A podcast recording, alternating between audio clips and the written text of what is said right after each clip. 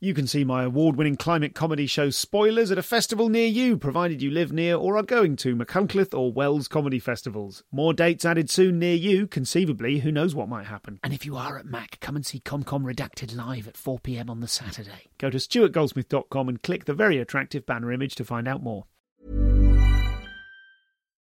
Here's a cool fact a crocodile can't stick out its tongue. Another cool fact you can get short term health insurance for a month or just under a year in some states.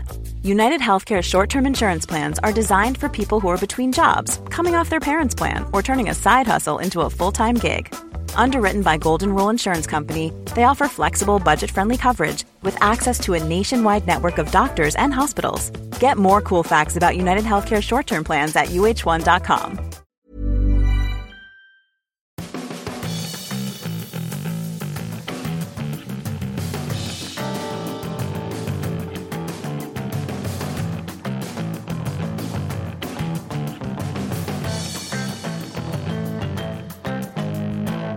Hello and welcome to the show. I'm Stuart Goldsmith. This is the Comedian's Comedian, in which we take your favourite comedians and try to shuck open their heads in a sort of oyster like way and get into the goodies therein, whether those goodies are to do with creativity, process, resilience, uh, adaptability. Uh, development of material, development of persona, or, and increasingly my preoccupation, just how people bloody cope with things now. Today we're talking to Martin Mor, also known in former years as Martin Big Pig. I think I first met him as Martin Big Pig, um, who is the quintessential adventure comic. Uh, if there is a country in the world that Martin hasn't squatted in, hitchhiked across, uh, juggled, or done stand up in, then uh, I should like to hear about it. Martin is a tremendously warm and engaging person, as you are just about to find out. Uh, and we are going to talk about his background growing up in Northern Ireland, uh, how he established a circus school there, how his very unusual path, uh, even by circus standards, I should say, um, led him all over the world via street performing to uh, stand up comedy I'm going to say and beyond. I do mean and beyond because now he's he's pivoted very successfully during the pandemic and now offers mentorship online. But throughout it, you are going to get the sense, I'm sure, that Martin is someone who is absolutely unbreakable, not simply by virtue of his sort of toughness, his personal toughness, but also because he is so excited and enthused about new challenges and so activated by the idea of uh, of of things changing. He just really warmly embraces all of that. So it's an absolutely inspiring conversation. Uh, I got loads out of it. I've put it all into this episode. Nothing on the Insiders Club uh, because well, it's all one big story, and I didn't really want to chop it up. Um, but you can still join the Insiders Club if you're so inclined at comedianscomedian.com slash insiders. And happily, uh, if you are a member of the Insiders Club, check your email now because you have all just been sent uh, an invitation to something rather special, which I'm not even going to say what it is until after it's happened because uh, the idea is it's a little treat for the insiders rather than some big motivating call to other people to join up. But uh, maybe it will function more as a damn I missed it if you haven't already joined up. But uh, check your email now if you're in the Insiders Club, and if you're not, then join it at your leisure. Now, without further ado, this is Martin Mor. How lovely to see your face, Yes. Martin. So, have you been? Um, so, just a quick one. We're not. Yeah. You're not using the visuals, are you? I'm not using the visuals at all. Yeah, no, no. easy. Um, this is. I've set up this. Um, this room previous to COVID, this room just behind me was Yeah. just an industrial shelf with tax files and ug- ug- ugliness. And then, because I'm doing my online tutoring, I Yes. set it up to look nice. I made it. What? Yeah, It's make it lovely. Well, nice. listen, this is as good a way into our conversation as any other because obviously the first thing I see upon looking at the background, uh, the shelf in your room, which I now know to be carefully curated, Oh, yes. um, are your not only your, uh, I believe that's is that a mandolin and is and a Yeah, ukulele yeah, yeah, and a boron. And a boron. Oh, oh, there we go. I, and I've never known how to pronounce boron, so thank Ah, you for that. Well, so but it's different- obviously, different, pronunciations of it. Oh, fair dues. obviously the first thing I notice are your very heavy professional juggling hats, the really nice triple felt ones. Yeah, nice, huh? Oh, mate. And it reminds me that you are we have we have a sort of similar thing in common. I'm it's a running joke on this show that I always bang on about having been a street performer, Hmm. but you were proper circus. Yeah, so I I was never actually really a street performer. I did do outdoor shows, but I was mainly working as a circus performer. And at the start, I did work in big tops and tinted circuses. And I have never done that. I don't think I've ever worked in a big top, not proper, not proper circus. You know, there's a Yeah. like I, I think from the from the side of street performing, there is like, oh, you get the circus guys who come out and do the street, and they've got ten times better skill than anyone else, but they can't tell a joke. Mm. Mm. Like you know, and I'm sure from there, from the point of view of circus, street performers are sort of awful rats who are kind of giving up their art in order to hustle for pennies. Yeah, so I so I don't know. So it's it is very different styles of performing. So the at, at its basic, the good street performer that's a busker, it is able to make money, and and that's what that's about. Whereas Yeah. a, a good circus act on the street won't necessarily make as much money, and will tend to have more more jokes and more tricks. Uh, Sure. they're, they're two different things. I'd say much more the the really good street acts. So, like you know Logie, don't you? That I work. Yeah, with. yeah, of course. So Logie, the psychology behind that is is Yeah. amazing. Is really amazing, really in depth, really amazing. And I think that's the difference. Is that the so this is what I was for years was a circus performer. I always got paid if I was doing street shows. Somebody was paying me to do. It was just an outdoor show. Somebody was paying. Yeah, me to be gotcha. And when I first used to try and busk um, the occasions that I did, I was didn't know how to do it. I had to learn. Dave Southern taught me how to to be a Close friend, Yeah. lovely Dave. Yeah, so yeah. We, we used to go. Me and Ed Jones, that I was in a double act with. We used to go to Chester. In that, so for for that kind of circus, Christmas to Easter was always really quiet uh, for bookings. So I Yeah. w- I would write a new show. We would rehearse, do a new show. I tried to put new skill in, what, whatever, another ball into the juggling. And Mm. then we started going, we'd go to Chester. And Outside Browns. yeah, and we'd busk in that spot and we'd do it to, um, it was like live rehearsal, like a paid rehearsal, really. Yeah. And we noticed that we weren't making very much money. And Dave Southern, who's genius, fantastic Mm. street performer, Mm-hmm. Dave was making loads of money. And then he took us to one side and he basically told us the psych- taught us the psychology behind it. And the very next show, we have a hat full of money. Yeah. Fantastic. I love it. I love it. Now, listen, I don't want this to be too inside baseball for the passing uh, listener. Yeah. But obviously, there is. Uh, there's a sort of thread here, and you're the first circus, proper circus performer, a former circus performer I've had on the podcast. It shames me that in 350 episodes you're the first, but um, but before we get into let's let's just let's just establish who you are now and then we'll get back into talking about some streety circusy things and how that informs what you do. The the martin mor that i i mean i find it funny calling you martin mor because to my mind you're martin big pig and Yeah. you are an adventure comic who's played probably most countries in the world and your last Edinburgh show was called Adventure Comic. I've seen it. It's on. That's available for free on YouTube. And it seems to me to give a really like it's a really representative show of what you are, which is I go out there, I have incredible experiences, I meet people giving pencils away to poor children when I'm traveling around the world. You know, you're a psychonaut reporting back on sort of profound drug experiences, and you seem to be one of those people who is kind of archetypal. Do you know what I mean? Did you understand what I mean by that? Yeah, it's like yeah. you're you you sort of seem like you you have a kind of timeless sort of adventure and and madness in you. Hmm. Maybe, maybe so. So the, the, the thing that that I've always thought. So I was really lucky that I got involved with new circus when it was new, and al- Yeah. and then alternative comedy when it was new. And now that's become so that what was alternative comedy is now mainstream comedy, and it's a mainstream thing. But what I've always been interested is I like I liked being on the edge of it. Now I didn't really know that in those things, particularly when I was on the edge of it. But then when I realised that that I have to keep finding the edge of it, so I went and did some shows in Mongolia. So I was the, the first European that had gone and done shows in Mongolia. And I like that adventurousness to it that you're going into, you're breaking new territory, you're going into new ground. And even just some of the places like in Southeast Asia that were only a few of us were doing those places. And uh, now you get the big names are going there, like Bill Bailey and uh, Jimmy Carr, and the, the big corporate thing is involved now. Mm-hmm. So it make, it means I have to keep moving on, not to get engulfed by the corporate mainstream.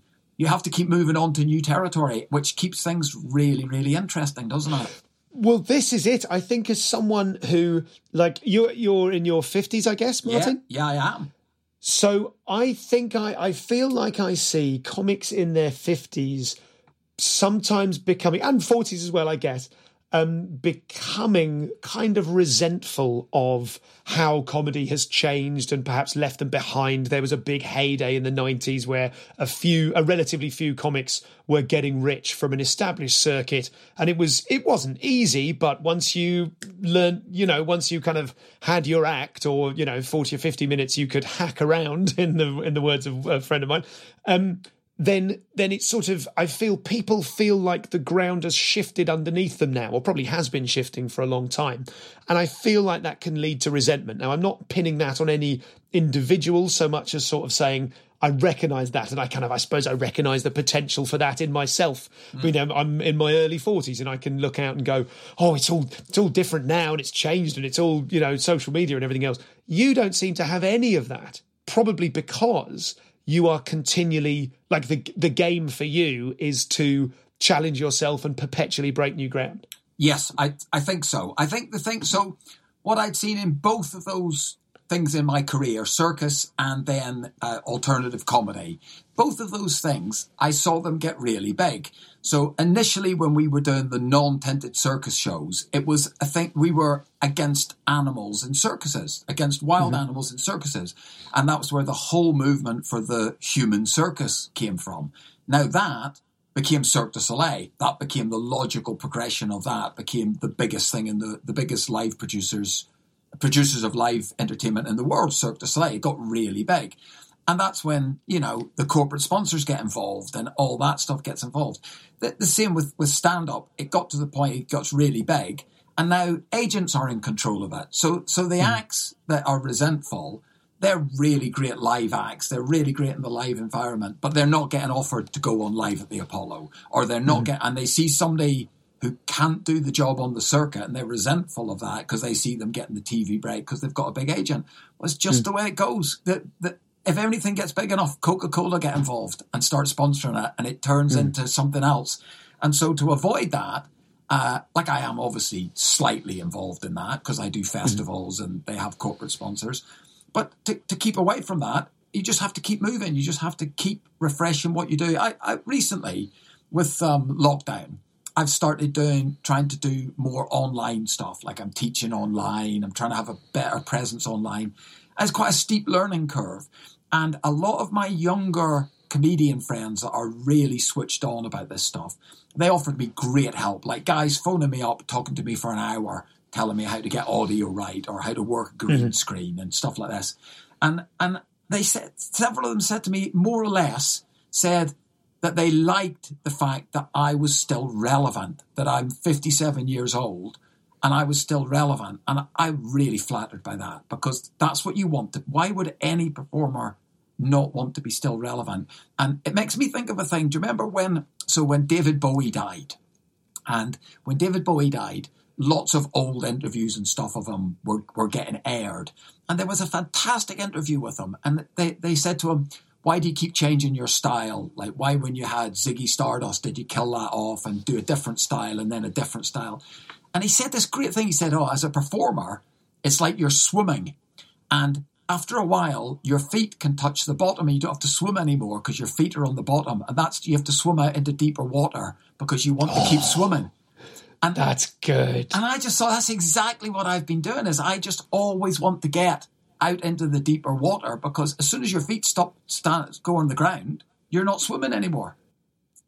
That's beautiful. That's beautiful, Martin. Let's talk. Let's talk about then the first time your feet touch the ground. That was presumably in circus. Who who were you going into circus? Did you get into that as a teenager, as a younger man? Yes. Well, so I think it take us right back to the beginning. Yeah. I was always, in retrospect, I realized I was always good at physical things.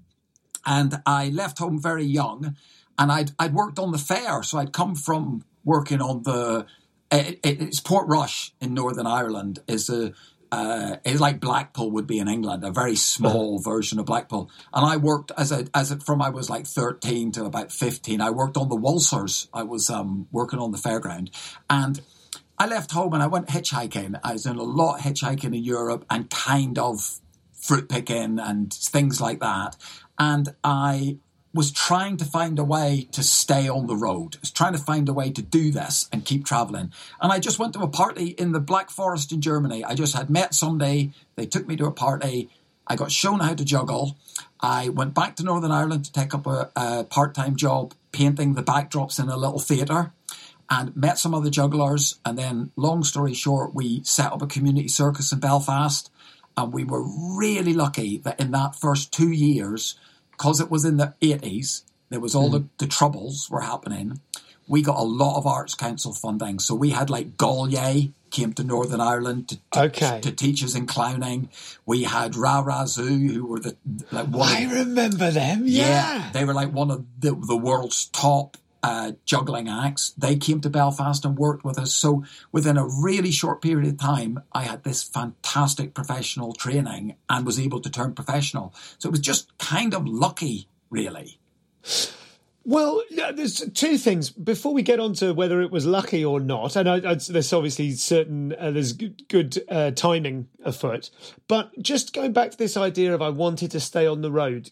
Should I suppose that someone who wants to stay on the road has a sort of tougher life at home, or something that you want to stay away from? Oh, so partly that was I. So I can trace this back completely. So when I was um when I was about I don't know probably about fifteen, one of my friends from school. Maybe I was younger than fifteen, maybe fourteen.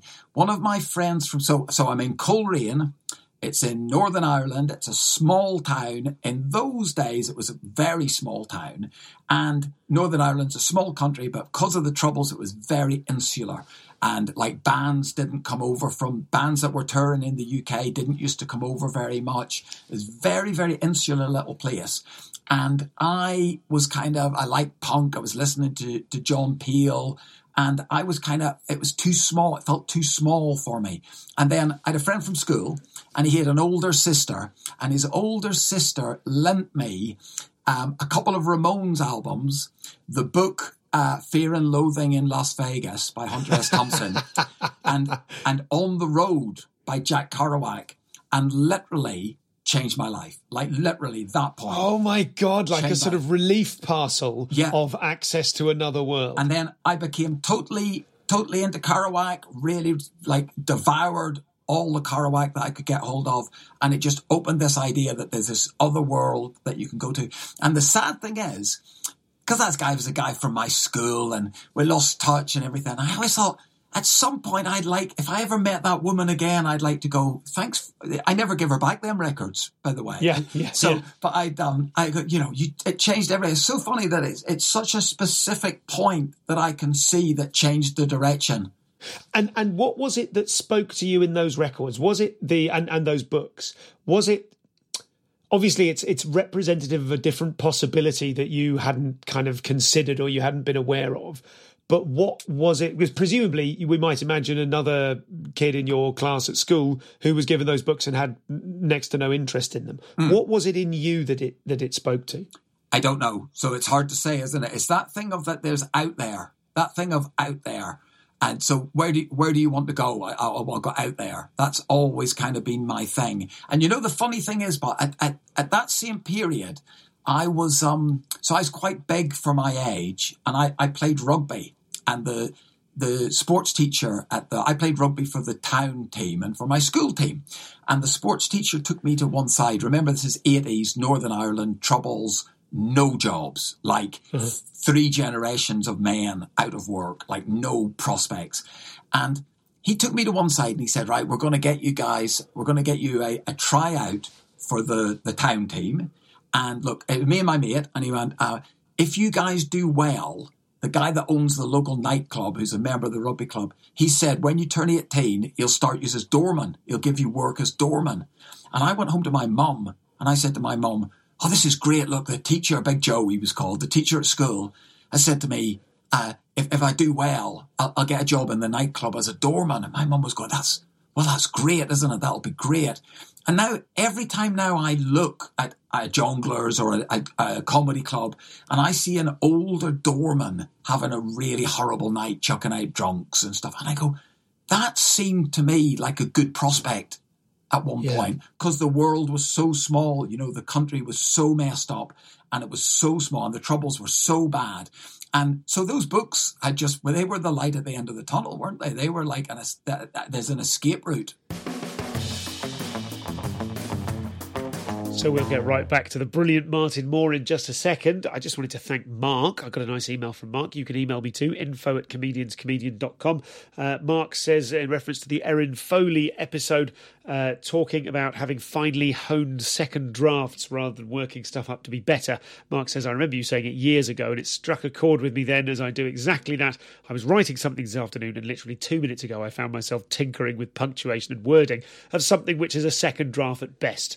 Uh, as I was doing it, your words came into my mind, and I stopped. So you continue to be helpful. Thank you, Mark. You're very welcome.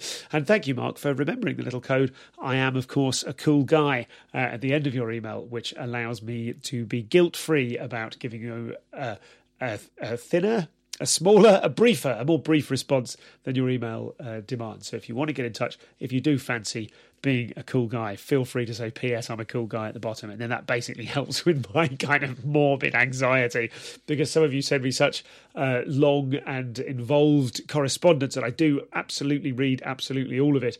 But I often find that when people have sort of got into depth, I, I, really want to say more than just that's so great to hear, thank you.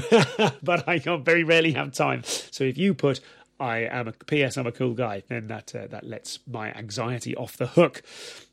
Been talking of anxiety. How lovely, how lovely to hear uh, Martin's unshakable self confidence. It's just such a tonic. Uh, we will talk a little bit more about his mentorship, but look in the show notes of this episode uh, to find uh, not just all of my doings, but also uh, everywhere you can catch up with and connect with Martin. Not only you can watch his uh, his YouTube special online, but also you can find out if you're a newer comic about his mentorship and the things that he can offer you. I think what he has to say about moving energy around the room is really, really interesting. So I think that that you should all pay for the privilege of hearing him talk uh, more about it and more specifically in a one on one way. So there we go. That's my little shout out for Martin's mentorship stuff. Uh, more information on that from him and in the show notes. Uh, we could get back to the episode now. I'm still crackling along, um, knocking out these uh, virtual office parties that the Infinite Sofa has become over the Christmas period. That's virtualofficeparty.co.uk. Uh, and you can also go to comedyinsights.com if you would like me to come along and talk to your business about resilience, authenticity, creativity, or any of that stuff. I'm so uh, pleased and relieved to be doing several of those at the moment uh, while the circuit continues to be in the shape that it is in or isn't in at the moment. My God, what's going to happen when we come out of lockdown two? Who knows? This dates it. Right, let's let's put our let's put all of that on the back burner and get back to the uh, not abrasive, but what's the word? The kind of like a sort of comforting drill sergeant. You know, the uh, the motivation inherent in the voice and words of Martin Mor. Here's a cool fact a crocodile can't stick out its tongue. Another cool fact you can get short term health insurance for a month or just under a year in some states. United Healthcare short term insurance plans are designed for people who are between jobs, coming off their parents' plan, or turning a side hustle into a full time gig. Underwritten by Golden Rule Insurance Company, they offer flexible, budget friendly coverage with access to a nationwide network of doctors and hospitals. Get more cool facts about United Healthcare short term plans at uh1.com. Millions of people have lost weight with personalized plans from Noom, like Evan, who can't stand salads and still lost 50 pounds. Salads, generally, for most people, are the easy button, right? For me, that wasn't an option. I never really was a salad guy. That's just not who I am. But Noom worked for me. Get your personalized plan today at Noom.com. Real Noom user compensated to provide their story. In four weeks, the typical Noom user can expect to lose one to two pounds per week. Individual results may vary.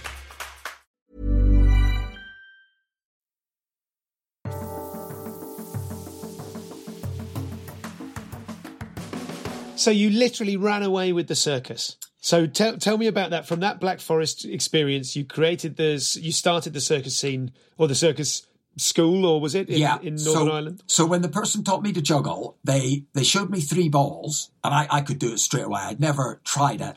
I could do it straight away. And then they said, "Oh, I think four balls is you do two in each hand." And like honestly, this was in five minutes of, of seeing juggling. I could do four, so I could, I could do it straight away. I just want to point out to the casual listener how absurd and unusual that is. uh, yeah, and and then so I, I met up with these people. So uh, a guy called Mike Maloney, who was an Australian who sadly passed away, and a guy called Donald McKendry, and they were jugglers. And in those days, it was not like it is now. Like there's no YouTube, and you literally, if we, we at one point we saw a guy, oh, who you might know, Rex Boyd. I know Rex. Yeah, yeah. yeah. So Rex was traveling around and he had his rucksack and there were some juggling clubs sticking out the top of his rucksack. And the, the other jugglers, one of the other jugglers in Belfast saw him and went, Oh, are you a juggler? Come and meet us because it's such a small world. And we basically, we set up a community circus. It was non-sectarian. There was funding for that kind of thing. We got trained. We were obsessed. You know what jugglers are like. We were obsessively juggling. We didn't know any other real jugglers. We didn't really know. So, like, for example, my friend and I, Jimmy Miller, we learned to do five balls from a photograph because we'd never seen a five ball juggler. And then we, we, as we went on, we got better training, we got better and better. And then we set up a pro group. And now that circus school still is in existence in Northern Ireland. It's still one of the leading circus schools. It's absolutely fantastic. And, um, uh, still runs, still one of the yeah one of the top circus schools. And what, what's that called? It's Belfast Circus School, Belfast Community okay. Circus School. Yeah, incredible, incredible. So so then what did you find that? Was there a leap from there to doing Big Top? Were you like traveling doing Big Top? So it, initially, that was where the work was was in big tops. And I would get like little contracts when they were in between people that could make a bigger commitment.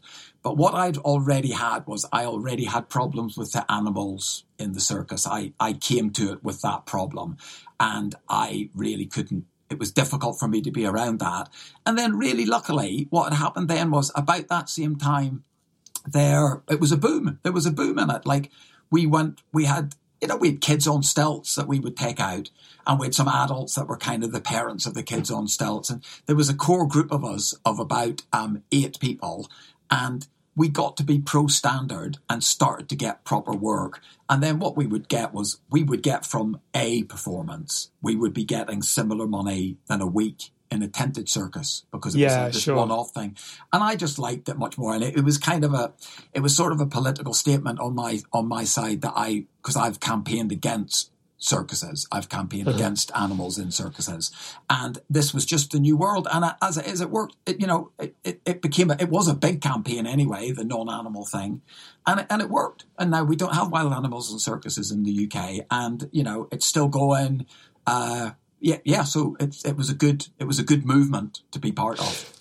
So so was there an element then when you were was there even within the world of circus skills and campaigning and mobilizing and organizing was there a part of you did you start to feel like ah my feet are touching the ground completely is exactly what happened so, so we had um, what we did in belfast and uh, to people that, that weren't alive in the 80s, this sounds like an unusual thing, but I think people that were in the alive in the 80s will, will remember that people were squatting things. And like, if you yeah. met somebody that was an artist and they said to you, and you said, Oh, have you got a studio? And they said, Yeah, I squat this building. That was yeah. quite common. That was quite a, a normal thing. And then Thatcher broke that. Thatcher changed, changed the laws, didn't she, and broke that. Um, so what we had done there in Belfast, we'd squatted a building and then it eventually got given, it was quite a, a big campaign and it got given to the, it got given to the city by the railroads and it's an art centre to this very day. It's still an art oh, centre. And we, because we've been involved from the early days, we had offices there. We had a, a dance studio that was a rehearsal space everything was looking great and I just had such itchy feet. And so I left and went to the United States on tour. And I literally got to be a big fish in a little pond. So yeah. um, I just needed to go. I just couldn't not. I couldn't have stayed there. My friends stayed there. Some of them had, you know, uh, kept kept going. I had good times. It was all good, but I just couldn't. I just needed to get out of that, and I wanted to really test my circus skills and my show in a bigger environment. And at that point, it was America. That was the place that drew me. Okay.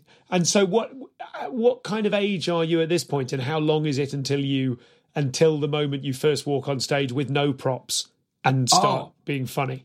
So that's 1986 that I went to America. So the story is I went to America, toured in America, partly legal, partly busking, partly just uh-huh. street shows. So I ran out of my visa and my um, I was doing corporate stuff and I was doing mm. uh, Faneuil Hall in Boston, where you it's like it's like Covent Garden and you have a license and so okay, on. Okay, okay. And all that ran out, and I just kept doing street shows. I basically I hitchhiked from Boston all the way down to New Orleans, worked a street in New Orleans for a while, went down into Miami, and then came home. So it was like a, a five month trip.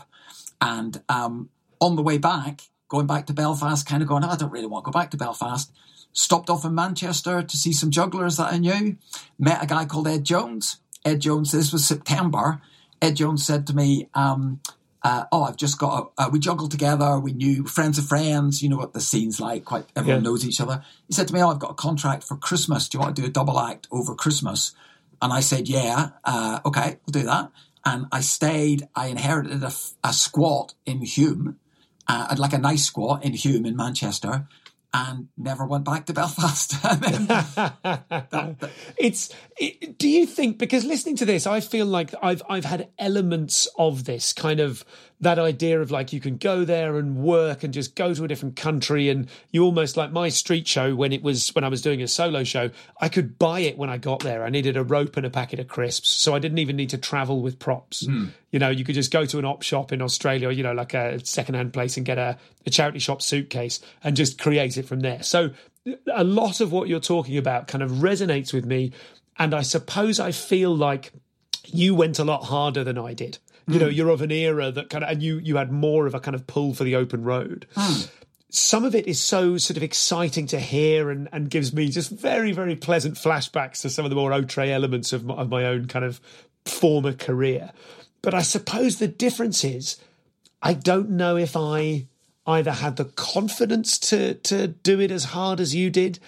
And I, I just wonder is that what qualities do you think that you have that kept you going? Because when you say, you know, I go hitchhike from Boston to wherever, you, you there's there's kind of you're obviously sort of physically confident. You didn't feel like your your safety was at threat. Mm. But I suppose there's a kind of a mental confidence as well, where you sort of did you feel like the world will look after me, or did you feel like I know how to look after myself. But what what kind of confidence does that take to just throw yourself into the world? Mm. So I did have a thing from when I used to hitchhike a lot that I uh, that the world will look after you. That let's see what happens. And like some of the time when I so I hitchhiked a lot in Europe, and it was and I had money. Like I could have travelled. I chose to hitchhike, and, and again.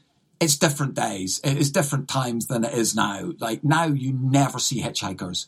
It's mm. so rare. If I ever would see a hitchhiker, I'd always give them, I owe, so I would pay back by giving a hitchhiker yeah. a ride you hardly ever see hitchhikers these days. And whereas you would see them all the time in the 80s and the early 90s. It's it's so sad, isn't it? Because even now, like I suppose the contemporary idea about a hitchhiker is just it's like some person just wandering in the woods with a sword and a pouch and a hood. You know, it's as anachronistic almost as that. Yeah. weird, isn't it? It's really now the only time I can think of recently like uh, by recently, I mean in like the last 20 years, giving people less, is when there's been a music festival on and you see yeah. people trying to get to the music festival or trying yes. to come from the music festival. But, um, but then I, when I used to hitchhike, I used to literally do a thing was I, if I took a ride and I was traveling north and then they dropped me wherever they're going, I was still heading north, like say Germany or somewhere. And then if the next ride happened to be going south, I had a little rule that I had to go south again because it was that thing of not having a destination and just see. But the truth is, as well, is if you don't have a mortgage and like I didn't really live anywhere. I, I did have places that I that, that I was calling home, but I didn't really particularly live anywhere. I didn't live anywhere that I wouldn't have left at a day's notice until hmm. I was about 41. So I, I didn't have mortgage, I didn't have children, I didn't have any of that. So you can just have that thing of that freedom of just traveling around and see what happens.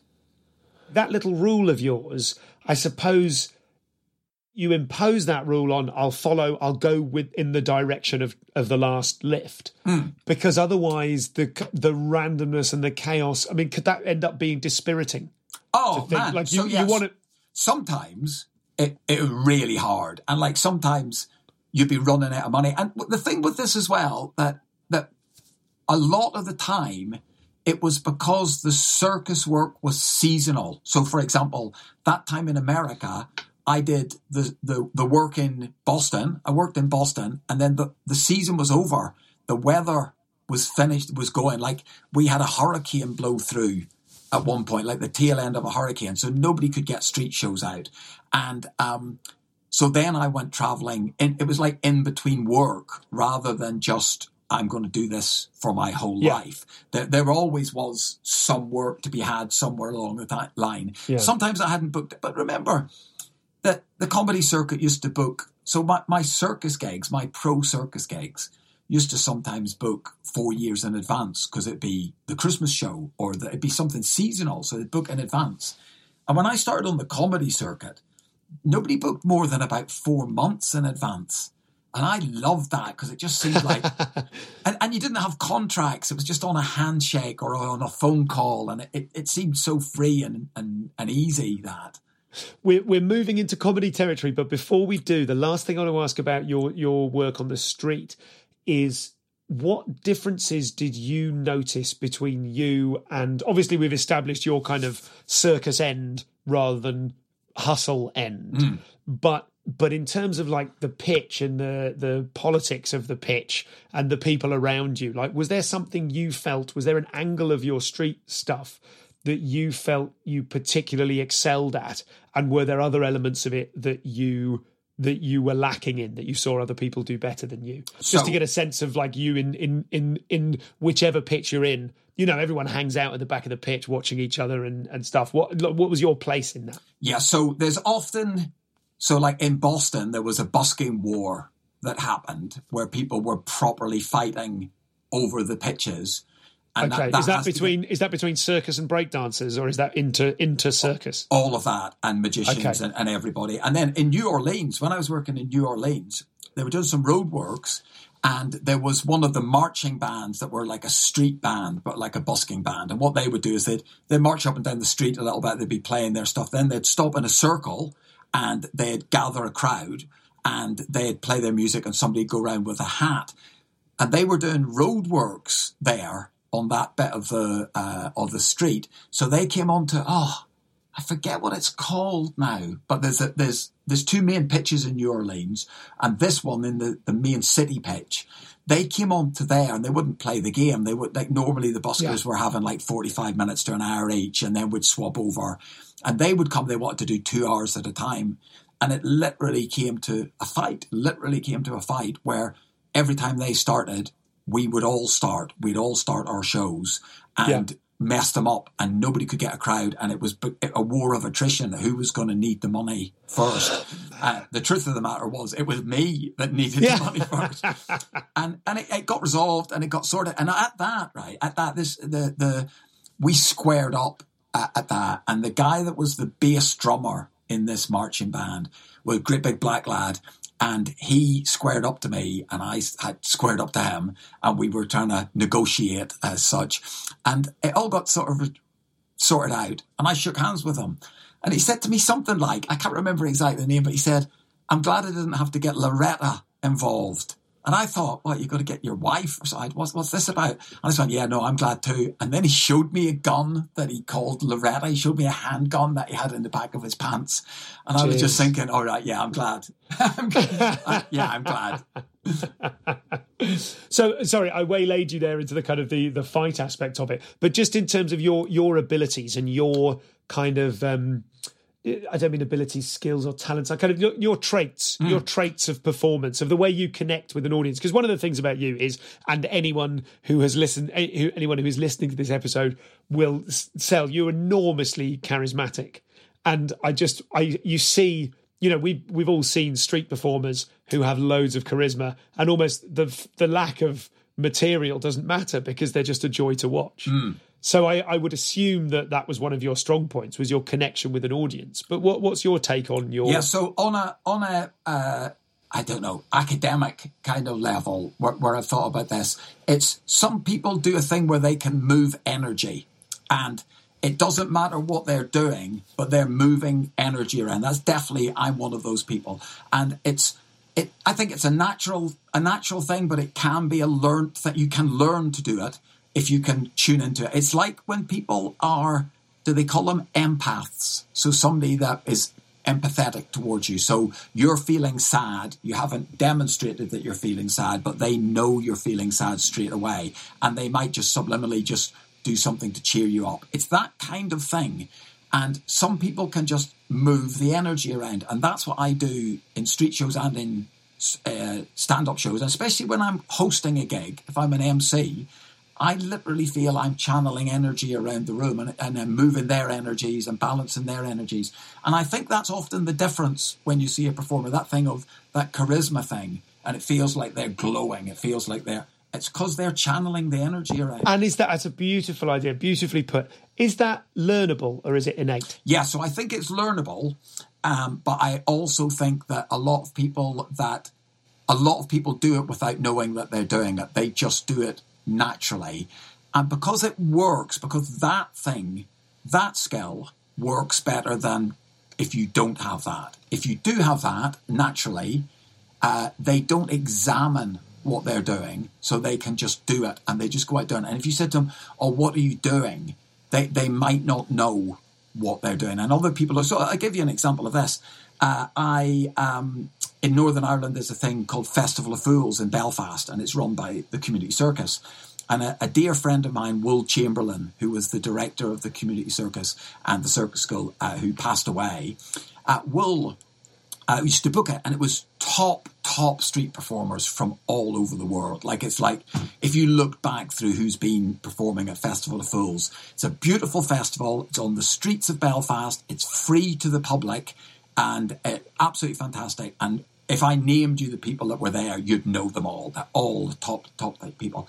And uh, a couple of years, uh, a, uh, a, uh, well, a, couple of times in a row, I got the people's vote for the act that they, would enjoyed, uh, that they liked the most. And Will said to me, "Oh, great!" And he, even then he said, "What is it that you do?" And I said, "Oh, it's magic, isn't it? It's magic." And he said, "He said, yeah, I suppose it is. I suppose it is." And that was it. Even Will, with his great professional eye for good acts, couldn't still couldn't quite see exactly what was going on because in those days, uh, those days, uh, 2015, 2016, 2017, about then, I was deliberately trying to be a juggler that didn't do tricks. That was the that was the backbone to the act. That it was the juggling show that didn't do any tricks, and um, I think it's that. It's moving. energy It's the magic of moving the energy around. That's beautiful. I think so. What was it that appealed to you about the juggler that didn't do any tricks? Is it oh. because that was seemed like a new idea, or is it that it seems like uh, an incredible, cha- a personal challenge to the so, yourself? Darwin uh, said that um, the the creatures that can adapt to a changing situation are the ones that are going to survive. It's the kind of the bit that became misquoted as survival of the fittest. I um, was mainly working in comedy. I still was doing circus shows, but they weren't my, they were probably less than a third of my income. And at the age of uh, 49, I developed a condition in my hands called Dupuytren's contracture. And Dupuytren's contracture is a hereditary disease that causes your fingers to curl up. Um, a famous example of it would be Bill Nighy.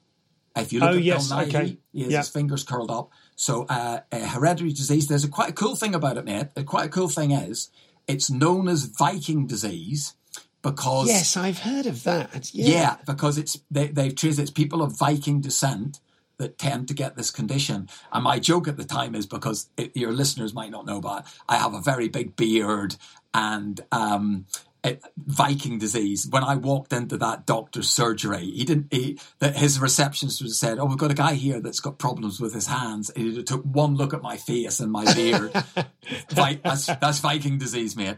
Uh, so the truth was, I uh, my fingers had curled up to such a point that I couldn't juggle juggling clubs, fire torches. I couldn't actually hold things in my hand. I had to have very very small juggling balls to be able to do them. So mm-hmm. I. It, and I thought this was forever. I thought this was what I was going to be like forever. So it was a choice of do you just stop or do you do something else? And so I did have things with yo-yos and I've got some like I've got some pro standard yo-yo tricks and stuff. And I thought, what am I going to do? And I realized I was struggling to keep trying to do something like I had done. And I thought, oh, I'll just do something else. Okay, you can't juggle, don't juggle uh, people are booking you as a juggler. I still want those bookings. Okay, I'll be a juggler that doesn't do any tricks, and that's where the whole idea came from. Oh, I love it. I and love then, it. After a while, it it started. After a few a few times, it started working really, really well, and then I realised. I was being a family friendly comedian pretending to be a juggler. So then I stopped talking. So then it became a silent show of a juggler oh. with no tricks. So you and when you say you realised that, you realised, hang on a minute, it's almost like you realised that you were cheating against the rules that you'd established for yourself by invoking another yeah so skill. What, so what so you like, was, yeah, your feet were touching the bottom. Basically. Yeah, that's exactly it. That's exactly it. As soon as I realised, oh, now what this looks like is like it was going very well, all working, everything going good. But I realised it was like a, I was being like a comedian, and so I thought, okay, well, the stop it juggling work. let's stop talking, and that opened great doors for me because that's kind of the holy grail, isn't it? If you've got a show that doesn't require language. But th- this show as well, um, I put a rule on it, which I'm just writing a new show now where I'm going to have music in it. But this show didn't have music either. It didn't have any. It didn't have any sounds in it, and it when it it really works. It's a really good thing, but it's that's terrifying to to walk on to do an hour without any sounds. Or there are sounds, but the sounds of me breathing, and I whistle a little bit in it. I like I whistle a tune. It's not that. You know when street performers whistle to replace the words, where they okay. go.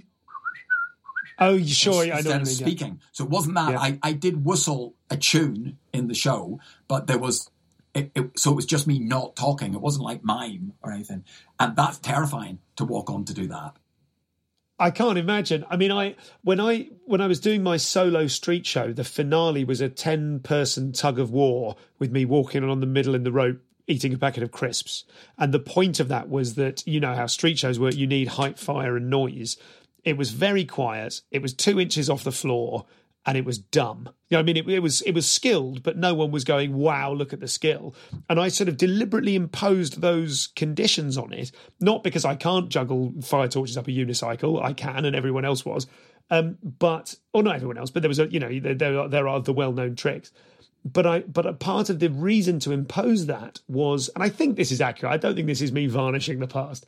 Um, was that I thought, well, this will teach me to be really funny. Mm. This will teach me because this is really fucking hard. Mm, mm. So I'm putting myself, and I and I think from everything you've described, is like part of the the you've got a really healthy relationship to your creativity because putting in positions on something if we we all know from writing jokes if you sit down and go right what can i write about mm, you know you're blocked you've got nothing but if you say i'm going to write an hour on sunflowers then you suddenly you're like, oh, you really have to look into it. And you really have to go to. Yeah, that's right, isn't it? It needs. It needs. It's too. It's too difficult. So one of the things I do with so I'm teaching these online write comedy writing courses, and one of the things I do there is if they're having real trouble, I get them to do things like write haikus. So if I'm trying to get them to get a rhythm into their speech, I get them to write haikus, and they, they love it. My, my, my clients love that because everybody can have a go at a haiku because it's so restrictive. And the truth of it as well, because it's so restrictive, it's a great leveler. Like a rubbish haiku and the best haiku are quite close together, aren't they? you, you, know what I mean? And yeah, um, yeah I, I, think it's that's that's right. That sometimes the limitations are part of the, the charm to it. And when it comes to your stand up, then, was that like a deliberate move? Was that a moment when you kind of went indoors, or did it, or did you stepping on stage at, in the alternative comedy scene? I mean, I remember, I remember seeing you in Edinburgh. When did you do? You did Funny Peculiar and Funny Ha Ha. Hmm. There was like a kids show and an adult show. Do you remember what year that was? I Oh. feel like that might have been the first time I saw you. Do you know the ridiculous thing with Edinburgh is I hadn't kept uh, the flyers. I never really bothered. You know, why some people you go, oh, they're they're like having an, an archive to themselves. They've kept all Yeah. the stuff, and I never really kept that stuff. And then a few years ago, my friend Carl. Uh, Gave me a box of stuff that he'd kept that just over the years uh, he'd kept from a load of people, and he was just giving them. And I uh, got the flyers. I've got some of them framed on my wall Yeah. now. And you know what? Honestly, there was an entire show there that I would have spent however long writing, 28 days performing it every single day. I probably toured that a little bit. I had no memory of that show at all. but I've written, um, I'd worked out that I'd written 30, I've written 31 solo shows now. So and that is that thir- is that 31 solo shows that sometimes have common elements like a particular trick that's carried across from one to the other So- or is that 31 hours of stand up No, 25 of them are stand up. The other Yep. ones are circus shows, are solo solo circus shows. The solo circus ones, of course, have elements of being similar. Like if there's a ball juggling routine, it's probably Yeah. still juggling balls. Uh, Yeah. But the stand up ones tend to be different. And um, a thing that I, I try with the stand up, I, I, again, it was an observation that I had that one year I did an Edinburgh show. And then after Edinburgh, I'm back on the comedy circuit. And one of my friends says to me, Oh, it's great, isn't it? When you come out of Edinburgh and you've got all the new material for your set. And I thought, Oh, none of my material can go in a set. None of it can stand on its own because it's a show. And I strive to do that mostly with Edinburgh. I try to make it that it's not a collection of stand up, that it's a themed show. And so often my Edinburgh stuff never can go in, never goes in That's fascinating. That reminds me of someone like uh, like a Phil Nichol, who will constantly innovate and write new shows and characters and concepts for Edinburgh. And yeah, and we've talked about this on on the podcast. Is uh, his his kind of unbreakable club thirty to forty remains the same and has done for years. Yeah, yeah, and it's fantastic. I, I have a It diff- is. Um, I have a different theory on it, but for for me, because this is the thing, isn't it, with stand up, is that it's so, or maybe any performance, is that it's so personal. What completely doesn't work for one person will absolutely work for another. But I had a thing where, uh, again, somebody said to me, uh, "Your set is as close to the a, a bulletproof set as I've seen on the circuit." And I went, "Oh, that's nice you to say so." Oh, that's great. And I went, "No, that's terrible because that's when it's dying." As soon as, as, as soon as it's bu- as soon as it's bulletproof, it's a die. It's starting to die, isn't it? It's almost Yes. it's almost like as soon as it's a working joke, it, it's kind of over, isn't it? I feel the same. I feel the same. I get really frustrated with, but which isn't to say that I've. I'm not saying, oh, I, I write a load of bulletproof stuff and get bored of it, but I do get bored very quickly because for me, the best moments are always. I'll try this in a different way. Whoa, I'm learning here. You Yeah. know, obviously, you know, the best best moments are all when you're learning in the right direction. Yeah, but yeah. it can be quite fun when you're learning that something doesn't work if you put it backwards.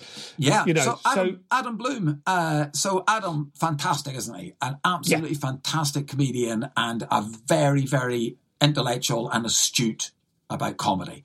And he said to me at one point, oh, many years ago, we were talking, and I was about to go on, and I was going, oh, I'm really excited. I've, I've got this joke, and I know it's going to work. And it's working, but not as good as I think it was is going to work. And Adam went, "Oh, that's the best part." yes. And you go, that, that's right, isn't it? Because as soon as soon as it's there, it's Yeah. great. It's great to have it, right? It's great to have that joke that's working. But now it's time to do the other joke. Um, like I don't so much do this now, but what I used to do was as soon as I had a really good closer, as soon as I'd got a bet that was a, a solid closer, I used to start opening with it and have Yes. to come up with another closer. Yes, I'm, I'm. I've heard other people talk about doing that. I think that's really. I think that's a really. I mean, I've the, the few times I've challenged myself to do that. It, it has been either a disaster or a great learning experience Yeah. or loads of fun. You know, I, I haven't done that as much as I should. For me, that's one of those things like people on the podcast often say, oh, I record all my gigs. I don't listen back to them. And I do listen back to mine. But I feel that's a similar kind of, I should be opening with my clothes a lot more than I am. Yeah, but there's also isn't there the thing of when it's professional that it that something changes, doesn't it? Something something does change with it. Like I'm very much so. I host the stand in normal days, in non uh, COVID days.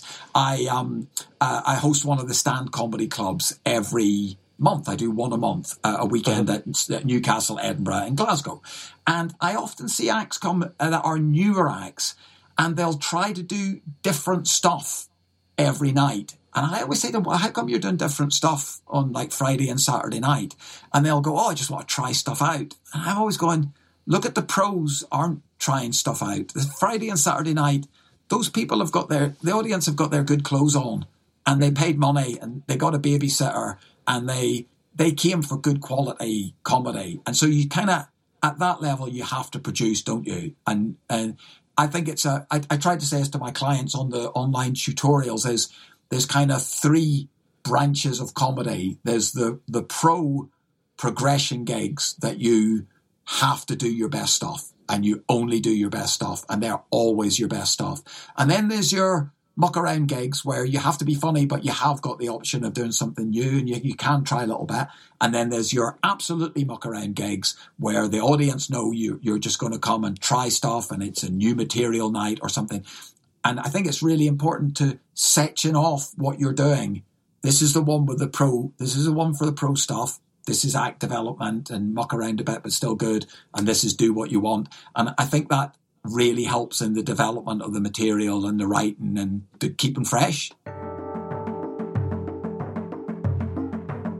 So when I started, when I was kind of street performer at Covent Garden, sitting in Henry's Cafe round the corner, looking in time out for one of the first ever times and going, right, I'm going to do stand up. And Paddy Bramwells was telling me, oh, what you do is you, you look through time out and you ring up any of the numbers that say open spots, is you ring them up because this was not recent, this 15 odd years ago. The thing that the other street performers around the breakfast table would say to me is, they'd all, or a couple of different people said, just take a trick on with you because you're clearly terrified. Take a trick, take a an escape trick or a couple of juggling balls in your back pocket, figuratively or literally. And then if you start panicking, you can pull that out. And I remember thinking that is the absolute opposite of my strategy. Like if I do that, if I have something to fall back on, I'll fall back on it.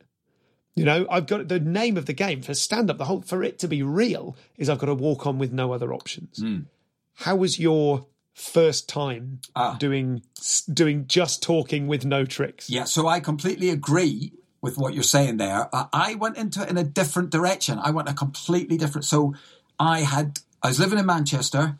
It was at the start of a of a, the the comedy scene really starting in Manchester, and I wasn't really in touch with it at all. I was training. I had an act in those days where I did an eight foot freestanding ladder. I jumped from the eight foot freestanding ladder onto an eight foot unicycle. And it was a basketball juggling act.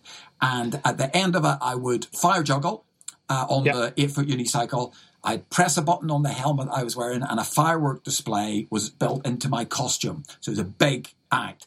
And I'd got interested in a, a touring European non animal circus. And I was going to go and do a season with them. So it's going to be four months uh, working and traveling in Europe. And I was really putting in the training to make sure I was, you know, this act was completely solid. I was training at a juggling club. And one of the kids that was at the juggling club, his dad was there, but he didn't participate. He just watched his kid juggle. He's a really nice fella. And I was practicing, and he, as I dropped the stuff, he kept giving the things back to me. So I ended up inadvertently being on the ladder for a really long time. And when I dismounted after too long, I wobbled and broke my ankle.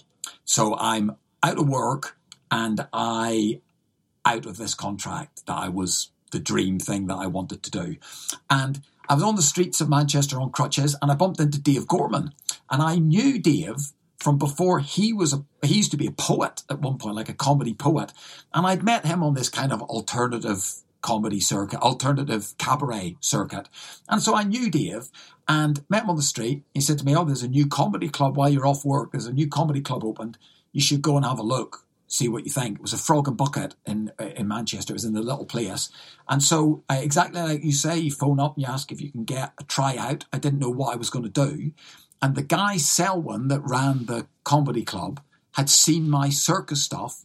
So the first time I did a gig, I closed the show. I was a headliner. The first time I was in a, in a comedy club. And so it was a comedy juggling act. So I did. I was doing a comedy juggling act, and I I kept being. I got. I moved away from the circusy side of it, so it was less juggling, but it was still a prop act, and maybe like I don't know, maybe a bit like if people have seen Carrot Top and he's got whack different props. Mine was less wacky than Carrot Top, but it was all things coming out of a box. It was all mm-hmm. look at this, look at this, look at this. And then uh, basically what happened was September the 11th happened. September the 11th happened. I was in Malaysia when September the 11th happened, and on the way back from Malaysia, I, I literally had a prop flight case with machetes and stuff in it, and uh, I just thought oh, I'm never going to be. I went through Amsterdam and it was so much hassle at security. I just thought, I'm never going to be able to travel with all this stuff ever again. Cool. This this is over. I'm never going to be able to travel with a box of props ever again. Uh, I got back to where I lived in Manchester and I dumped it in the bin. I put everything in the bin. I took a photograph of the props in the bin. I guesstimated there was about seven hours of material in there because it was all this stuff. Dumped it in the bin, took a photograph, uh, made a phone round, and anyone that had booked me to headline, I said, "Look, I'm changing my direction. Uh, can you put me on in the middle?" And they said, "Yeah." And so I went in the middle. After a little while of doing that, uh, like a really little while, maybe like two or three months of doing that, I was ready to step back up and start closing shows again. And the, and people were so good about it. And people, and it, it was one of the great moments was Chris Addison watched one of the gigs, and he said, uh, he, he, afterwards I said, what, what, do you think? And he went, oh, it's great. It's it's exactly the same, but without the props. And I thought, oh, yeah. that, that's brilliant. But what you're saying, I had a prop, uh, uh, a prop joke um, uh, that fitted in a pocket, and I always kept it in my pocket. And for ages, I was going on to do stand up, and I would tap my pocket before I walked on to check that the to check that the prop was there. And I'd yeah. always just check it was there and I'd never do it. And then eventually I went, this is ridiculous. And I threw away. I threw this little joke away that I had. And then I was all on my own. And you're exactly right. The thing of one person on their own with a microphone, that's fantastic, isn't it? There's something extra in in nothing, isn't it? So was there was there a trans? Oh, I've got to ask. What was the prop joke? Oh, it was a, a prop joke involving. It was a joke uh, about femidoms, and femidoms okay.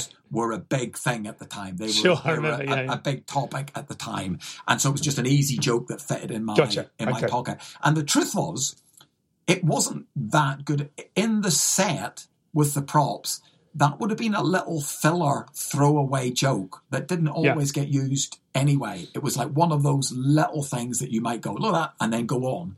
And, um, but yeah, it was that that I was, it's like when you see guitarists who've moved on to being, or playing a musical instrument and they don't use it anymore and they just keep holding it yeah. and they don't play yeah. it. But yeah. Um, the material you were doing as you kind of transmuted from it's like was the material you're doing previously joke, joke, joke, juggle, juggle, juggle, joke, joke, joke. W- were you able to just drop the juggling and just do the jokes, or did you have to re-script what you yeah. were doing? Those two, your your two or three months of being an open mic, yeah, before you went back to headlining. Were you? What changed in your approach? Were you, as you were trying stuff out, were you turning things over? Were you trying stories? Were you trying observations? Was it like a big creative period or a stripping away of other stuff? Mm. So it was a creative period, and it was also a realization that and it is quite interesting actually uh, because of COVID now, something's happening. So in those days, what I had when I had to prop stuff, I had a really big finish, like a really strong big finish involving the props and involving a volunteer. And because okay. it involved a volunteer and there was a lot of stuff going on uh, with the volunteer, and because that was so big, I could literally just muck around and improvise. And if the improvising didn't go well, I always had the big finish. It was always there. And uh, I spoke once with Smug Roberts. Uh, do you remember Smug Roberts? He's not I really don't. on the I, I've known the name. I don't know that I've ever met. Smug yeah, Roberts. so he was great. He's I always say he's the comedian that Peter Kay wanted to be. He was Okay, like gotcha. he was like that. He was at the Frog and Bucket doing the Manchester scene pre Peter Kay, and he's he was hugely influential to a lot of acts. And he did things like one time he took the entire audience on a tram to get some fish and chips and brought them back to the gig. He did those. Okay. He's that guy that did the Sure. the wild, unbelievable things.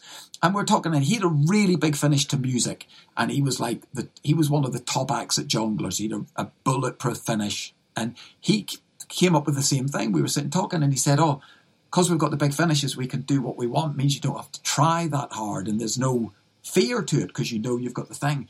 And I thought, "Oh, that's right. That I don't want that." He he liked that. But I didn't like that. And so then I said, when I do the new thing, there's no volunteers. There's no nobody else on stage. It's only me on stage talking.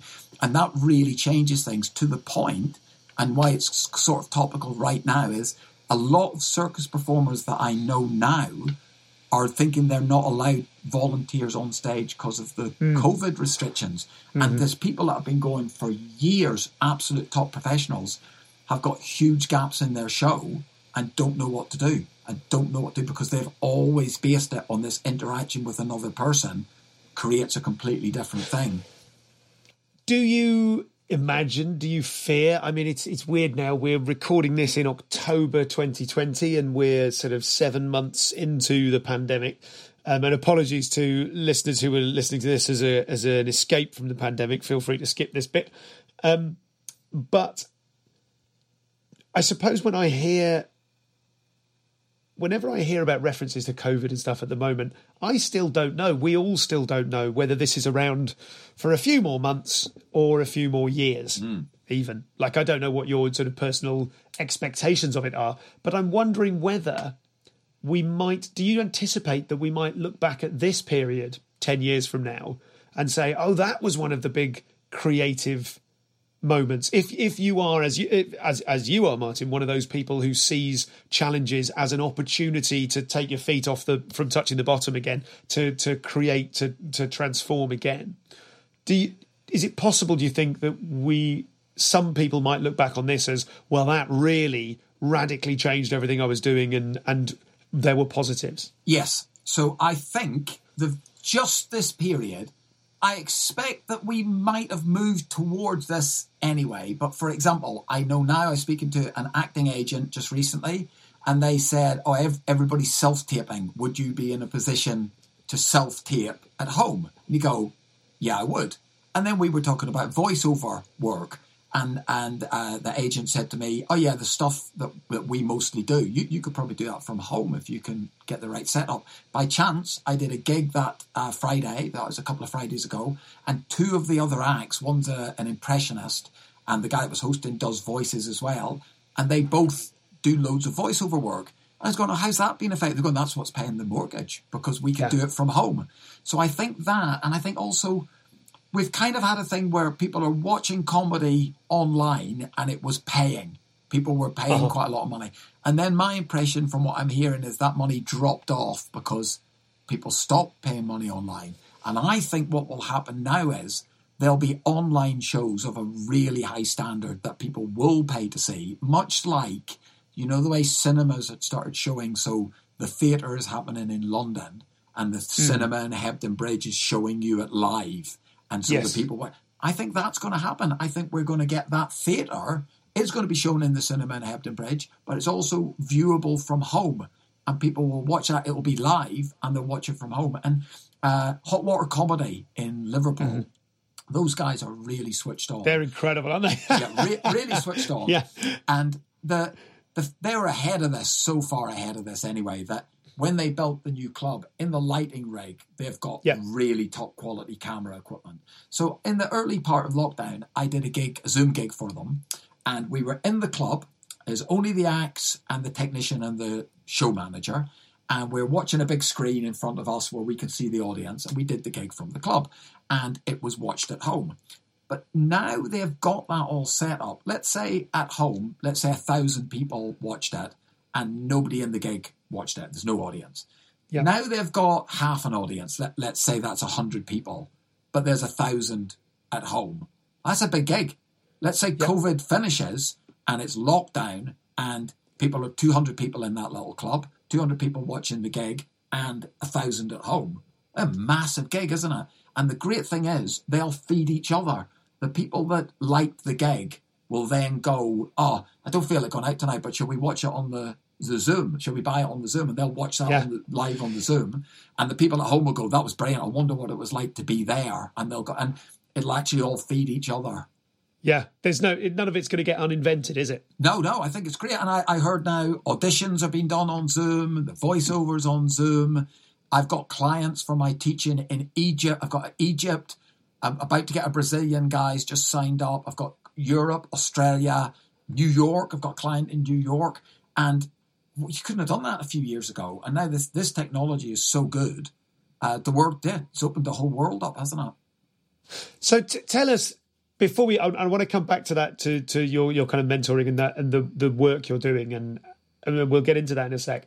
But I want to just kind of pin you down on your material and your writing and how that happens because the stuff I saw on Adventure Comic, which we can find on YouTube, um, is it's like it's two or three big stories and it's like crowd work at the top and obviously very comfortable. I mean, incredibly you- you're incredibly comfortable doing this crowd work and kind of occupying a position, I suppose, of like almost like a like a naughty uncle. Do you know what I mean? Like your relationship with the crowd is like as you like you have found a way whereby you really suit your age in relationship to the audience. Like I guess you've always been an outsider to most crowds, and now you you have there's like you you come across as kind of cultured and well travelled. Like um, I always think of the guy from uh, from Fraggle Rock. There was a character called Uncle Travelling Matt, Right. And he'd send postcards home, and that was his relationship to the show. You'd never see him in the show; he'd be on the outside. So, so there's sort of an, an element of that. Do you think that's fair in terms of your relationship to a bunch of people in a room? Yeah, so I um, very much think that a performer, and it can change from performance to performance. It- it's none of it is written in stone,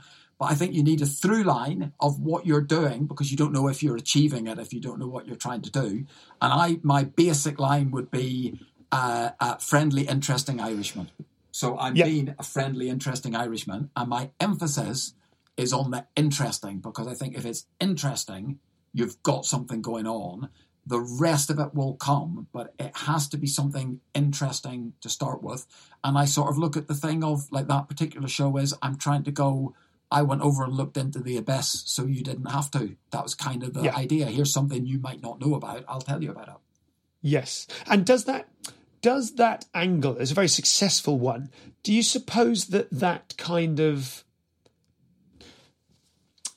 do you suppose that that allows you to to focus less on big explosive jokes because you've always got them they're always interested do you know what I mean? Is is there an element to which just in the things we've been taught, you have got big jokes. I'm not suggesting for a minute you haven't, but it's almost like does the interestingness? Is there ever a danger that that can become like having a trick? So it's um yes, I would say yes, there is, and you have to remember what you're trying to achieve from it all. But the a one-hour show, or if that tours, I do two 45 minutes, so it's a, mm-hmm. a, an hour and a half with an interval. They're a different pace. So I've tried this at Edinburgh, where I've tried to go club set pace, closing weekend big club set pace for an hour. And it just exhausts people. People can't laugh that much. It just drains people.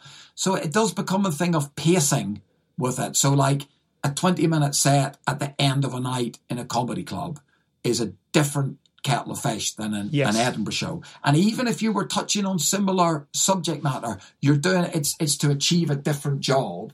Um, and so with, within that, it's that moving the energy around thing again, isn't it? It's moving the energy around and it's knowing where you need to have a big laugh. Like sometimes you do need a big laugh. One of, one of the things I, I do in my teaching is that I get people to imagine that their set was done and they were looking at the audio where it spikes. You know that thing Yeah. when you look at the audio. And if you just looked at it without listening to it, you could tell if a set was going good. You could yes, you could work out if, if, if the set was in the right order by the peaks and troughs on the thing. Uh, but yeah, I think interesting is something to aspire to, isn't it? Really, like funny, you can be funny, and we know people are are very funny, and people are funny for years, and they're neither interesting or interested. And so I yes. think if, if you stay interested and you aspire to being interesting, well, that's longevity, isn't it? Right, right there. That's a really interesting point. That's a really interesting point. And and when it comes to longevity, do you intend to gig until you drop? Mm. Do you so, want to spend the rest of your life performing? So I had thought so uh, until we got locked down, and I thought, ah. so it's really funny for me because all my dominoes all fell because of COVID. Everything Sure. was in, everything was involved in being live with people. Um, I, I think that I, I identified that with uh, Arnold Brown. Do you know Arnold? Mm-hmm. So I don't know how, how old he was at the time, but he was certainly a, a, definitely a pensioner. He was well into being a pensioner, and uh, he was just going. I compared him on the stand. He was just great. He was just brilliant, and he's an old guy. And I just thought, what a great thing! That's so brilliant. And he had new material, and he and I just thought, well, that's it. it we can keep going. We can keep going. So most of my circus friends, uh, I'm going to say nearly all my circus friends of, of my generation, uh, they're all retired. They all retired. Anyone that's still involved in circus is in management more than in mm-hmm. performing. Virtually everybody's retired. Uh, Steve Rollins would be a great exception to this. Steve Rollins, fantastic performer. Yeah. Posting videos of new tricks that he's learning, like every other day. He just recently broke a load of new world records the guy is he's at least my age, Steve. He might maybe be a year older than me. And you go, this is it. He stayed interested and he's kept going. And you know, we say in comedy, don't we? Oh, you see somebody does a set and they go, oh, he's a bit dead behind the eyes. Yeah, and that's horrific, isn't it? To go and do that, that's like the word. That's like hell to me. The thought that I would go and go through the motions of doing a set and yeah, it's just taking up room that somebody else should have. Eh, as soon as they're dead behind the eyes, they need to move on, to let somebody else in. So you you said that you had thought that you had thought you wanted to keep gigging forever. Yeah, yeah, I reckon. Oh, oh, I, I see, and and you still do. oh, I, uh, yeah, yeah, yeah, no, yeah. I, I, I still do. But what happened with me was so as everything. So what what happened with lockdown was I'd finished my Australian season. I'd done Fringe World in Perth. I'd done the Adelaide Fringe. The Adelaide Fringe finished, and then I was up in the Northern Territories teaching children on a, a remote Aboriginal community, working for an uh-huh. arts organisation. The, the kids all have PTSD. They're exactly like the kids I worked with in Northern Ireland in the 80s. They're exactly like the troops that I've worked with that have got PTSD from coming back from Afghanistan and Iraq. And these are little children. So we're using the circus skills to engage them. We're trying to bring them out of themselves a little bit. And uh, and that shut down. That shut down because of COVID, because that, uh, that was the first place to go in Australia because the Aboriginal elders all have health problems, have pre-existing health problems. So that closed down. And I went, right, okay, I'll go back to Perth. I made a phone call. I booked in a weekend of gigs in Perth. In the flight back, those gigs got cancelled. Thought, okay, no problem. I made a phone call. I booked in a week of teaching in schools, teaching circus in schools. That closed down. Came back to the UK. Edinburgh closed. Everything closed. My diary emptied. Everything was disappearing. There were weekends that I had seven gigs in the diary, and of course, none of them happened. Next year's Australia closed. I was my, my Australian tour next year. They're not opening the borders. Canada shut down. I spoke to some some uh, global promoters in the circus world. They were going, nothing's happening until April. So it's really that now. It's like a performer with with nowhere to perform, really. Yeah, yeah. Although I think compared to most, I feel like I'm not concerned about you, Martin. Yeah. Do you know what I mean? Because I think uh, uh, I think you are one of the most kind of constantly innovative.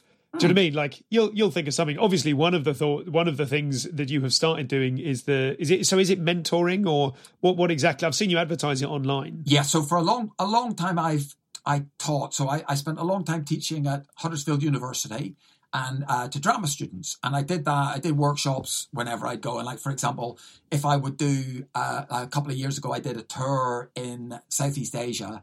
And in Singapore, the local comedians all chipped in and hired me to do a specialist MCing workshop because they're a small scene. They don't get to see the MCs very often. And when you look at something on YouTube, uh, like a comedy special, you don't see the host. You don't see that bit. Yeah, of course. Yeah. So they need to do it. So I've done this. I, I, I often do uh, circus festivals like the Western Australian Circus Festival. And I was doing a thing called act development. And I would always do act development one to one for an hour. And it would literally just be things like saying to people, if you're going to do that, you need a car. Have you got your driver's license? No, I haven't. Okay, so you're going to graduate from circus school. You've got these amazing skills. You need a driver's license. It was always little practical things. Sure. And then it would be things about, so I, I did dance at college. So a lot of it would be based on their movement. So I wouldn't really be telling them what to do with their juggling, but I'd be telling them what to do with their feet while they were juggling yeah. or what to do. Yeah. Their... And then when we closed down, I thought, okay, well, I'm going to try and do something. So I started offering these online tutorials and it really is taken off. It's really good. I, I keep the fee as low as I can because I think these people aren't in work either. So I've got a really reasonable fee on it. And they're one hour, they're via, via Zoom. And it's basically, I get them to answer four questions and then we work out what they want and we base it on that. And it's not workshop, there's no formulas, it's working on their material or what they want or how they and at its most basic level, I tell them things like, for example, one person uh, had had before lockdown had a gig booked where they were going to do their open spot at the Glee Club in Birmingham, and they had hoped to go there again. And I said, right, when you walk through the door to get on stage, there's a little step, and you don't notice the little step. And often people that walk on that stage for the first time stumble on that little step. yeah, you don't want to start your open spot by stumbling look through the door before the show and there's a there's a little step so sometimes it's as practical as that yeah. Yeah. The more advanced side, it's working on rhythms, it's restructuring. I've got people from brand new comedians that are doing open spots. I've got some open spot people right through to, I've got somebody that's been a professional for 45 years, trying to reinvent, trying to be relevant. All yeah. the way, th- I've got jugglers, I've got um, loads of comedians. I'm just moving it into burlesque just now. I'm just branching it out. Okay. A, a burlesque specific one because of the dance element to that. Sure, yeah. Um, got a magician. Uh, really interesting because for me, it's they ask the question and, and I figure out what they need and figure out how they do it. And it's often, I, I'm, I feel I'm trying to contribute something as well. I don't want to sound like a wanker, but there was a there was a thing on the forums, wasn't there? The comedy forums going right. What we can all do is, if you're a pro act, open your own gig, start your yep. own gig, and we'll all get back through this. Now the truth is, I I don't want to do that. I don't want mm. to hmm. open my own gig. It's not something I feel that I, I want to do. So I thought, well, what can I do? I can try to offer an affordable way that people can be better and yeah. that that's what I'm trying to do. So so it's twenty five pounds an hour. It's twenty five pounds an hour. It's pretty low rate for that kind of thing. But I'm doing it here in my room. I'm doing it in my office room, and everyone is interesting. There's not been a single one that hasn't been fascinating because the various problems, the different the, the different things that people need, and it's nearly always stuff that they haven't even looked at. They they haven't even considered. That's great. I think that's really great, and and I think to finish, I'll put all the details in the show notes for this if people want to get in touch with you. I think to to wrap up, I just want to. You mentioned problems there, and I think we've had like a really interesting kind of journey through your journey. Uh, we haven't talked much about the problems that you've had either with material when you can't get a thing to work and how you personally kind of cope with those problems, how you overcome you know writer's block or the physical equivalent of writer's block. Mm. and also just with a regard i'm sort of fascinated by the mentality because you are so kind of uh, mentally tough i guess. I'm mm. interested if there are cracks in that and how you deal with them. Okay so um, this is partly what i'm teaching uh, for people at the minute. This is exactly what it is at the minute because people are crumbling under the lack of gigs a, a lot of the time and they're trying to be productive. And so I have a whole system of how to overcome writer's block and that at its most basic, there's a version that I show people like a painting by numbers type thing where you're just getting yourself thinking. And it's that, isn't it? It's as a circus performer, I know that if I'm gonna if I'm gonna go and practice my juggling, I have a kind of daily juggling practice that I do. Uh-huh. So I do five minutes of yoga because if I don't, I'm 57 years old, my back's stiff, I'm old. So I do my yoga, warm up, I do a drill, I do a juggling drill, and then I practice only the thing that's going in the show and only the thing that I'm specifically practicing. About 30 minutes later, it's done, it's over, and, and that's it, it's done for the day. And I have equivalents of that for stand up, dance, m- movement based stuff of how you do the thing that's going to get you to the end goal, even if you've no ideas. Because the truth is, with stand up in particular, if you have a brilliant idea, well, you probably don't need me. You, you don't need me there. If you've got brilliant ideas, great if you have no ideas, you need something. And I, I spoke to a guy who was, uh, he wasn't one of my clients, he's a friend, he's a comedian, and he's five years into his career. And I said, How are you getting on? What's your how's your writing going? He went, I haven't written anything. I only write on stage. Now we've heard that a lot. And uh, and I said, All right. And he, hadn't had a gig for five months at that point. I'm assuming he probably still hasn't had a gig to, at this point. So he's five years in and he's you would think prime time for a career. Yeah. You'd think yeah. five years in, your career's starting to go somewhere. Mm-hmm. And he hasn't written anything for five months. You know, that's a lot of your career that you've just wasted. You need to learn how to write when you're not on stage. And even if you get your best work on stage as a professional, you need to do something, don't you? So today, I'm not getting on stage. I my weekends gigs that were coming up this weekend are all cancelled because they're all in and around the north and mm-hmm. Lancashire, and they're all locked down, so they're all cancelled. Sure. And so, do I just go right? I've got no gig. I'm going to watch Netflix. Well, no. What I'm going to do is I'm going to use the time, at least the amount of time that was driving to the gig, doing the gig, and driving home. Well, I'm going to work in that time and I think this is important. This is the professional thing, isn't it? That if we keep finding a way to work, when they let us back on stage, it's just going to be better, isn't it? I, I think, I hope. so without, so finally then, thank you. That's a great answer. But finally, with, without wanting to tread on the toes of the, the things you say to your, your clients, what do you personally struggle with? Like, what are the toughest elements of oh, your so easy. creativity? Easy.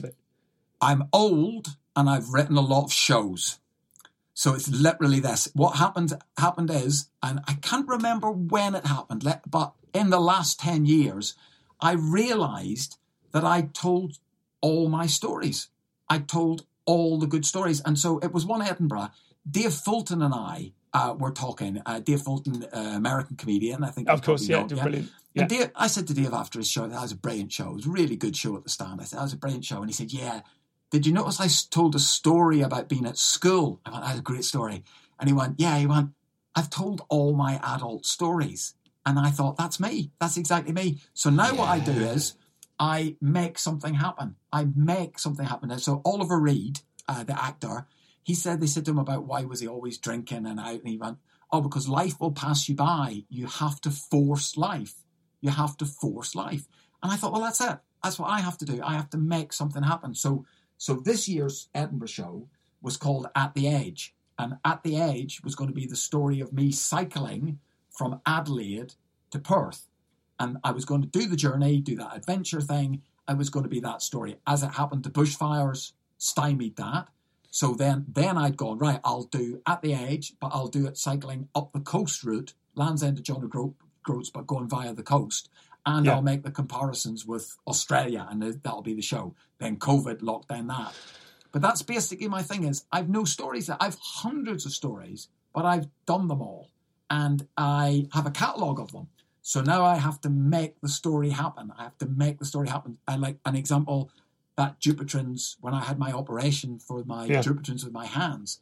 That was in the show that night. The night I came out of hospital, I had 15 minutes written on that because every new experience is precious to me now. And I, I, summed it up at one point where I said, at, at my age, I've um, I've got more memories than dreams. and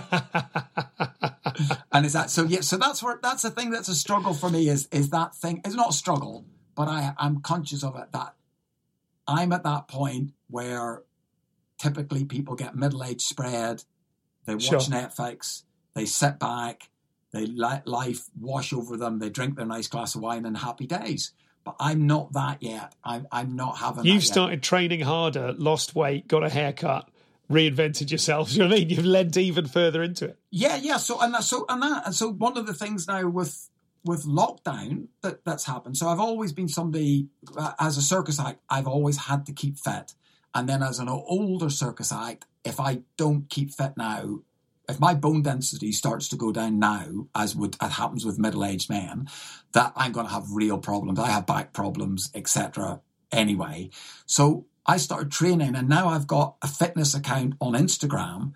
And just now, people are starting to say to me about the Zoom thing. Oh, can you do me a fitness class on ah, Zoom? So now great. I'm actually thinking I might retrain and be the guy that does strength training for over 50s uh, at, at, like at my gym and thing. So it is this that there's always opportunities coming along, aren't there? Uh, but it, yeah, I just don't want to sit back and be a middle aged guy. That's the that's my idea.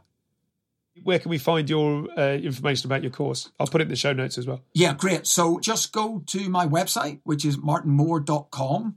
More M-O-R. M-O-R, martinmor.com, or they just drop me an email. It's really easy. It's just martinmor.comedy at gmail.com.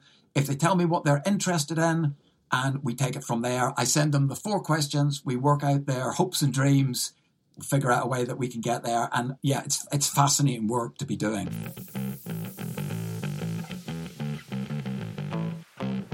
That was Martin Mor. Check the show notes for more information about where you can find out what he's doing and particularly uh, where you can have one of these one on one mentorship sessions with him. I think that'll be a very good thing to do. And I tell you what, I. It, I think when you've been going for a little while, you forget that you can learn things. That's the danger, isn't it? I know when I went along to the Dr. Brown clowning workshops and saw a couple of other comics there, uh, I remember thinking, ooh, I'm a bit eggy about turning up because I'm supposed to already know what I'm doing. But I think you've got to I think Martin's definitely a lifelong learner, isn't he? So we can all uh, follow that example. And maybe even if you think, well, I've gigged with Martin, I'm professional, you might value his opinion. So uh, why not consider that also? So thank you to Martin once again. Thank you to Nathan for uh, uploading and editing the show. Thanks to Jack Crossland for logging. Your podcast consultant is Peter Dobbing, and the music was by Rob Smoughton. And thank you for putting up with my bits when I'm so horrifically bunged up. Uh, um, what can I say? I'm sorry. I've, I've, delayed the recording of this by two days in the hope that what I thought I thought it was an allergic reaction to dust in the cellar that I've recently kind of cleaned out and rejigged, seeing as it's functioned for the greater part of this year as my studio. Um, so of course you move it and tidy it, and that kicks all the dust up, which I am allergic to. But I think I'm also just a bit. I mean, you know, COVID or nothing, pandemic or nothing. When you've got a child at school, they just come back with everything. God damn it.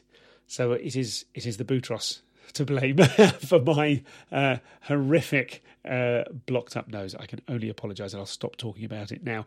Will we post amble? Let's have a little post amble, but uh, just a little one, and I'll talk to you for that in a second. But otherwise, this concludes the episode. Coming up soon, uh, Nigel Ng returns after the briefest time imaginable to tell us how he went from 20,000 to 2.5 million YouTube subscribers in a few months. And uh, here's the secret you can't replicate it, but you could certainly lay the groundwork as he did. Also, we've got the brilliant Athena Kugblenu coming in uh, to coming in. She's already no, wait, she didn't even come in because it was uh, it was recorded remotely, of course.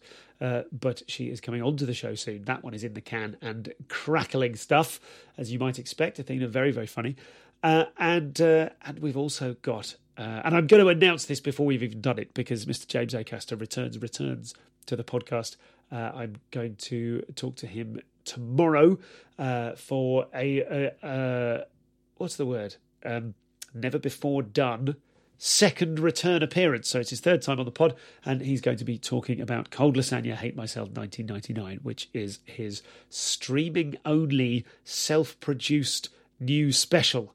Uh, which, in the context of him dropping four specials at once on Netflix a few years ago, um, is uh, another typically extraordinary and innovative and iconoclastic way of approaching things. So uh, you can watch that live uh, wherever you are in the world, I believe, on the 17th of December. But it's it's not streaming permanently; it's just on once, and we all watch it together. So I will find out more about that for you. But at the moment, if you search James Acaster Cold Lasagna stream or something like that, you'll be able to find out more about it. Okay, let's have a little post amble, but that's the official end of the show. So here's a little. Here, why don't we post amble about this? Um, I'm uh, I'm having a whale of a time. I got eight hours sleep on Sunday night, and I woke up on Monday, and something was different, and I didn't know what it was. And then I realised it it was that I didn't have dread about anything. there was nothing in the week, this week, the week we're in now. There was nothing that I was sort of that I had gnawing anxiety about, and that was very pleasant to realise that that was the case. And it was also unnerving and challenging to go, oh, do I normally? Well, yes, I do normally. And it's not even that it's it's not like a holiday of a week. I've got lots on. But I didn't feel gnawing anxiety and dread about any of it. Even one particular thing I'm doing later this week, which I would be absolutely justified in feelings of anxiety about. I've got something quite scary coming up. More on that later, perhaps when it's all safely done. But I'm not dreading it. Have I? What? What is all this? Is this the therapy working? We're only four sessions in. It can't be that quick. Is it? What is it? Is it just realizing? I mean, maybe it's the therapy working. The, maybe I'm less worried about disappointing people. Maybe the things that I'm doing, I'm a bit more comfortable with. I'm so sorry about my nose, by the way. I can hear it in my own earphones, and it's causing me enormous distress. Um, but what is it? Where did the where did the dread go? let's let's uh, try and keep out the dread. But that's nice, isn't it? reminds me of that um, They Might Be Giants song, uh, Endless, Hopeless, Bleak Despair. Have you heard it? Uh, endless Hope, was it Endless, Bleak Despair? It was always there, and then one day it went away. Um, I've had moments like that in the past where it's gone away, but this, you know, I'd, I'd be a fool to imagine this is permanent. But uh, that's nice, isn't it? Isn't it nice? Have you ever had that? Have you Ever had one of those moments where you go, "Oh, where's the dread gone?" Um, not that I have anything to dread. Let's not let's not just disappear down this blind alley. But my point is, um, no dread, no anxiety this week, and uh, I've got to do. Oh, I really want to tell you what the thing is that I'm scared, but I'll tell you about it afterwards because I think it'll be funny in retrospect. But moving towards it, it is a hellscape. It'll have to be what I can't. I, oh, this is this is the this is the proper thing. So, um, in the uh, over the term of the hiatus of the Infinite Sofa, I'm still on Twitch, twitch.tv slash Stu Goldsmith, as are many comics who have been experimenting with it this year. Uh, John Robertson is obviously uh, one of your main men, as is uh, Bilal Zafar, who is doing extraordinary work, uh, as is Limmy. I mean, really, uh, Limmy doesn't count. Limmy's been doing it forever and is, is brilliant and successful at it. Um, but I am now doing a series of nice walks, and I think they're going to be two o'clock on a Tuesday and we uh, basically you send in a nice walk from your point of view. So you're not in it; it's just what you're watching as you go around. I mean, use a Steadicam if you like. Someone has very very arty, um, and it's in landscape mode, and it's less than 500 meg. And you send me a download link. Don't send me a YouTube link because then I have to download it from there. It's just more faff. Just send me a download link, and it can be anything: urban, countryside. We've had one uh, as seen from the back of a horse. that was great. Um, and basically we just play a nice walk and we have a nice chat. There's often sixty or so people watching and chatting in the in the chat stream uh, as I gradually lose my mind. But uh, they're, they're, a fun little thing, and uh, I think they they speak to some of the they what's the word? What do I keep saying? Leverage. They leverage some of the fun ways that I enjoy using Twitch, which is that. I try and get something done while something else happens and fail, and that ends up being quite fun and a sort of a nice community thing. So if you'd like to come and check out some nice walks, uh, title TBC, but at the moment, some nice walks, come to twitch.tv slash Stu Goldsmith at, when did we say it was? I did a little vote. Uh, I did a poll, and I think what we decided was that it's going to be uh, 2 p.m. on Tuesdays. I'm putting that in my diary now, as you can hear. Great. I'll see you then.